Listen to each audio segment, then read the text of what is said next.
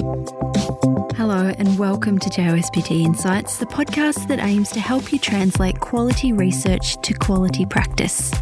I'm Claire Ardern, the editor in chief of the Journal of Orthopaedic and Sports Physical Therapy. It's great to have you listening today. Thank you for joining us on JOSPT Insights. This week, we are diving deep into the world of Achilles tendinopathy. Joining us is Dr. Robert-Jan de Vos, sports physician and associate professor working at Erasmus Medical Center in Rotterdam, the Netherlands. He coordinates an academic tendon clinic, and the main focus of his research line is to improve management of tendinopathies. Among his many, many, many publications, recently he was first author on the Dutch multidisciplinary guidelines on Achilles tendinopathy that came out in the British Journal of Sports Medicine in 2021. Uh, definitely definitely make sure to check the show notes on this episode because we cover a lot of different references.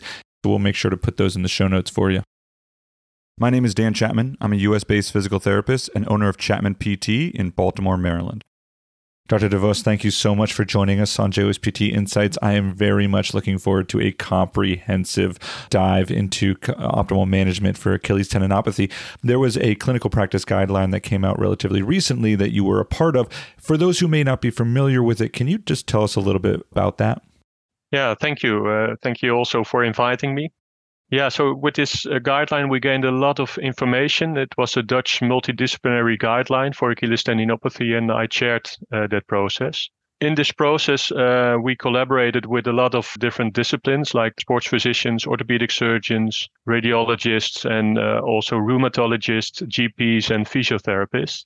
What we normally do as healthcare providers is when we have a question, we start to summarize the scientific evidence from the literature and also draw conclusions based on this. But in the guideline process, normally you would also take other considerations into account. So, for example, patient preferences, contextual things. And based on this, you make a recommendation listeners, if you haven't seen it, there's a massive amount of work that went into it, but it's also clarified and condensed really well. So it's very easy to get, you know, all the important and relevant clinical information quickly. Can we just talk really briefly about the physiology? Again, we're focusing on Achilles tendons here. So the physiology of the Achilles tendon, the makeup, and then from there we'll dive into, you know, how does tendon pain kind of present in the clinic? Tendons are, are composed of yeah, mainly collagen fibers that are yeah, arranged in a parallel direction, so in parallel bundles. What's very specific for tendons is that uh, that collagen fibers are very highly organized, and the tissue has limited blood supply compared to muscles, for example. And tendons are also less metabolically active, and especially in the core of the tendon, therefore also have a slower healing than muscles.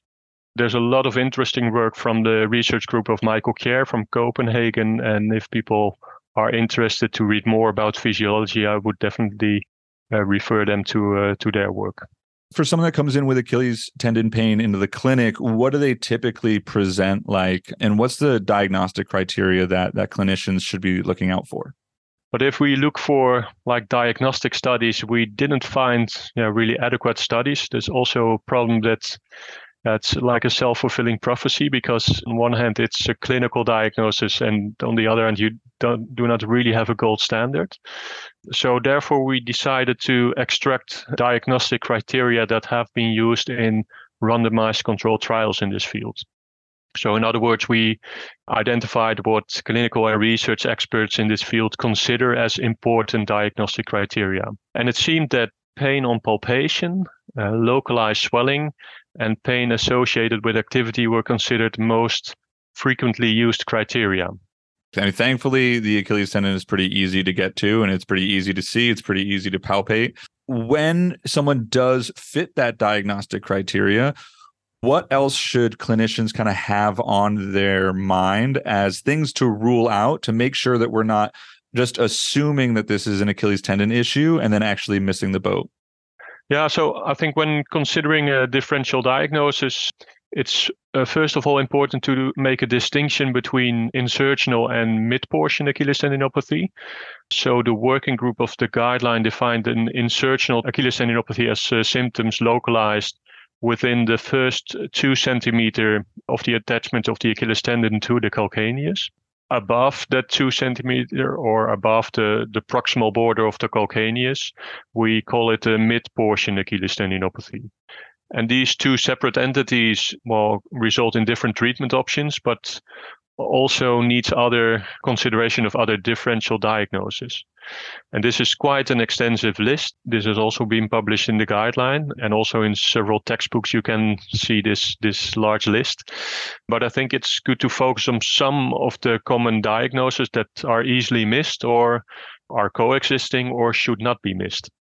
For the insertional Achilles tendinopathy, well, for example, there may be an associated prominence of the calcaneus, which we refer to as Haglund morphology, morphology or an associated retrocalcaneal bursitis. These are often thought to be associated with, due to an increased compression force during ankle dorsiflexion.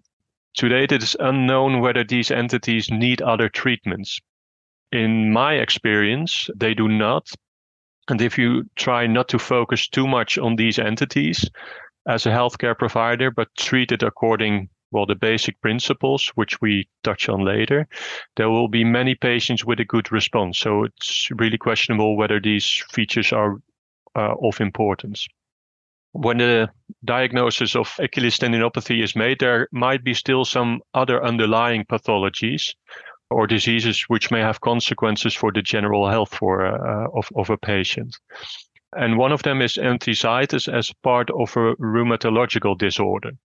Paul Kirwan uh, designed the SCREEN-DEM acronym with specific signs that makes this diagnosis more likely. Then you need to think about psoriasis, inflammatory bowel diseases, eye infections, relatives with a rheumatological disorder. These kind of things should make you suspicious of yeah, more an enthesitis, and that really needs the different treatment. And if we're going to look at the mid portion Achilles tendinopathy, I think there are two differential diagnostic options that I would like to mention. And one is the acute onset of pain in the Achilles region with also an abnormal calf squeeze uh, test, the, the Thompson test. Should make you suspicious, uh, suspicious of an uh, acute Achilles tendon rupture. And this is still a diagnosis that is missed by patients and healthcare providers, and that results in a neglected rupture. And I think we should prevent that. One other diagnosis that might be confused for Achilles tendinopathy is a posterior ankle impingement syndrome. And in this case, there's a compression of the structures posterior to the ankle joint during terminal plantar flexion. Patients with pain in the Achilles region that increases during passive plantar, plantar flexion are unlikely to have Achilles tendinopathy. So I think also that's one to keep in mind. That is such a good list because I think Achilles, like Achilles tendinopathy in and of itself is very, very common. And if you're working, especially in a busy outpatient clinic, it can be very easy to just say, "Oh, I've seen this this pattern before. We have another Achilles tendinopathy." But it's an important reminder that regardless of how common the presentation is, you need to do a thorough evaluation to rule out all the other things that can mimic Achilles tendinopathy before you move forward and just try to treat it. I wanted to jump back to the rheumatological comorbidities, you mentioned eye infections, psoriasis, as well as inflammatory bowel disease. So it's just important to also, you know, when someone comes in with that typical Achilles tendinopathy presentation, ask follow up questions that are probably going to sound unrelated to the patient but you know if they are showing that that patterning it's going to be really you can make a major difference by giving them a really good referral and getting them checked out through rheumatology that's just excellent information so let's assume that this person does not have a rheumatological condition, does not have posterior ankle impingement, impingement, and they are actually coming in with Achilles tendinopathy. What are the best recommendations in terms of interventions? And let's maybe talk first about education? For the education, I think yeah, that that's indeed really an important part of uh, management of Achilles tendinopathy. Mainly aims to enhance the the patient's self awareness and self efficacy. I think also good to know it's an interactive exchange of, of knowledge be- between the healthcare provider and the patient. Also, in the guideline process, we mentioned three elements of education explaining the condition to the patient, and also offering pain science education with a specific attention to psychological factors, like an expectation management or, or providing a prognosis to the patient. What can the patient expect? The explanation of the condition, it really depends a bit on what the preference is of the healthcare provider. But I personally normally use a, a, more biomedical approach. So to well, to explain to the patients that there are structural abnormalities of the tendon tissue, and that is one of the main features that can also help them understanding to know the role of exercise therapy. We know the concept of mechanotherapy, and, and I think in the end we are uncertain of the specific effects of exercises, but uh, at least I think we can help patients understanding how they can influence their tendon pain. Psychological factors do have an increasing role, an increasing interest in this research field. Often, when pain is more dysfunctional, can also be influenced by modifiable factors, so such as fear of movement and also inaccurate perceptions uh, regarding the association between pain and tissue damage. And I more and more ask people about well their their fears or their worries. So I think that's also something you can actively ask to patients. Last part of, of the education is the expectation management. So I think important to also actively discuss with the patient is, well, at what, which term they can experience improvement. So that will be likely somewhere in, in several months and not in days or weeks. And the majority of patients will recover over time. So I think around 70 to 80% is likely to recover within one year. Really long term follow up studies show that approximately a quarter of the patients still have symptoms, like fluctuating uh, symptoms over time. And I think also regarding the return to sports activities, most of our patients should also be counseled uh, about that. And most long long term follow up studies show that approximately 50% of the patients return to their sports. But it's unclear whether this is in their preferred sports at the same level or without or without pain. So there are still some uncertainties in that uh, perspective. But I think it also shows that, well, there there are really quite some patients that will not return to their preferred sports activities. And a separate category of, of education, and so in that guideline process, we we really describe that separately because we think it's really important. That's the load management advice. And there we often use the pain monitoring model and that was designed by Karin Silbernagel and well gives you an idea of how much a patient can do a certain amount of pain, and often uh, an NRS uh, scale is used, and in that scale they can accept a level of zero to five of pain during or after activities, and it should also, well, at least give the patient some guidance to stay active, but also not overdo. So to keep a bit more balance and try to gradually increase that load over time. I think that's so important, especially the prognosis, the prognosis, and how long it can take. I find that you know if you if you miscalculate and you tell someone that they're going to be better in days or weeks, and they're not, they start to think things are not working. They're more likely to give up, and then not actually go the full course, and you know give up too early when things actually were working, but we we mismanage those those expectations. The pain monitoring model also so helpful to give people the freedom to continue to be active with pain and not be f- so fearful of actually damaging their tendon or what they're doing. Let's jump right into exercise interventions. I know there's, you know, in in you know the past you know five ten years there's been a lot of discussion between isotonics isometrics heavy concentrics heavy eccentrics you know where are we when it comes to trying to actually develop a plan of care around exercise interventions for Achilles tendinopathy? There is a lot of literature on exercise therapy in, in tendinopathies in general. What I can say about Achilles tendinopathy is that there are no specific types of exercise interventions that are more effective. And in multiple studies, we do see that there is a large heterogeneity in acute pain response after exercises. Also, in our data, we saw that some patients respond very well to isometric exercises, but we do see the same in isotonics.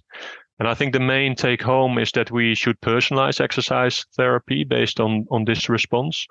And a recent uh, systematic review also showed that implementing resting days between sessions and working with external weights is, is beneficial for tendinopathies in general. So these are things we can take into account. Progressive strengthening exercises for the calf muscles and Achilles tendon are considered to be core, the core treatment component for Achilles tendinopathy.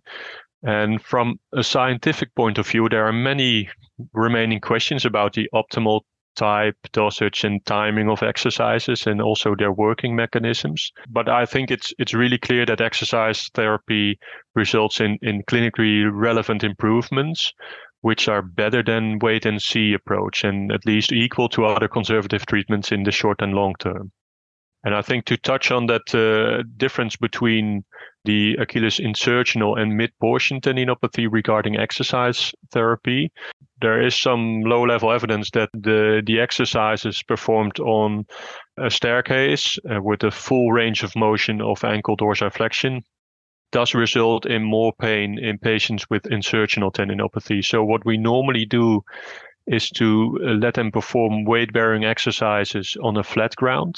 But when we are well improving in that training schedule and we see the patient is patient is responding well then normally we are also trying to Im- slowly increase that ankle dorsiflexion angle and try to also let them respond well to that compression component that uh, that we also introduce them i can see how some people might be frustrated that there's not like a you do this thing this is the best thing for loading but to me you know it means that we have the freedom to use whichever loading is going to work best for the patient in front of us. We know that concentric can work, eccentric can work, isometrics can work.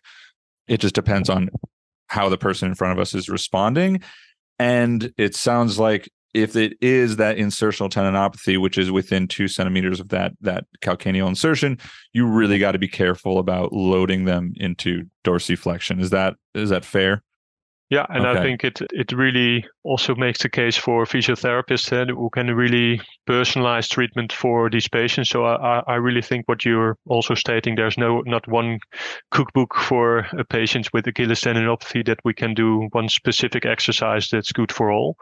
So I think we should really personalize it and also it, it really depends on the aim someone has. So uh, we, we do see physically inactive people with this problem as well as high level athletes. And it, it really depends on what uh, someone would like to do with this tendon in the end. And also, yeah, that, that will result in different uh, well type of loading exercises that we will advise.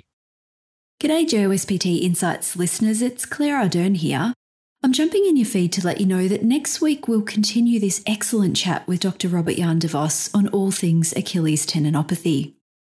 Today, you've had the foundations of what to look for when diagnosing Achilles tendinopathy and some ideas on implementing that core exercise based therapy plus managing load. Next week, we're going to jump into some of the other potential options for treating tendinopathy, including what the best evidence says about the value of injection therapies. You won't want to miss that chat. So stay tuned and make sure you're subscribed to JOSPT Insights so you don't miss an episode. We'll catch you next week.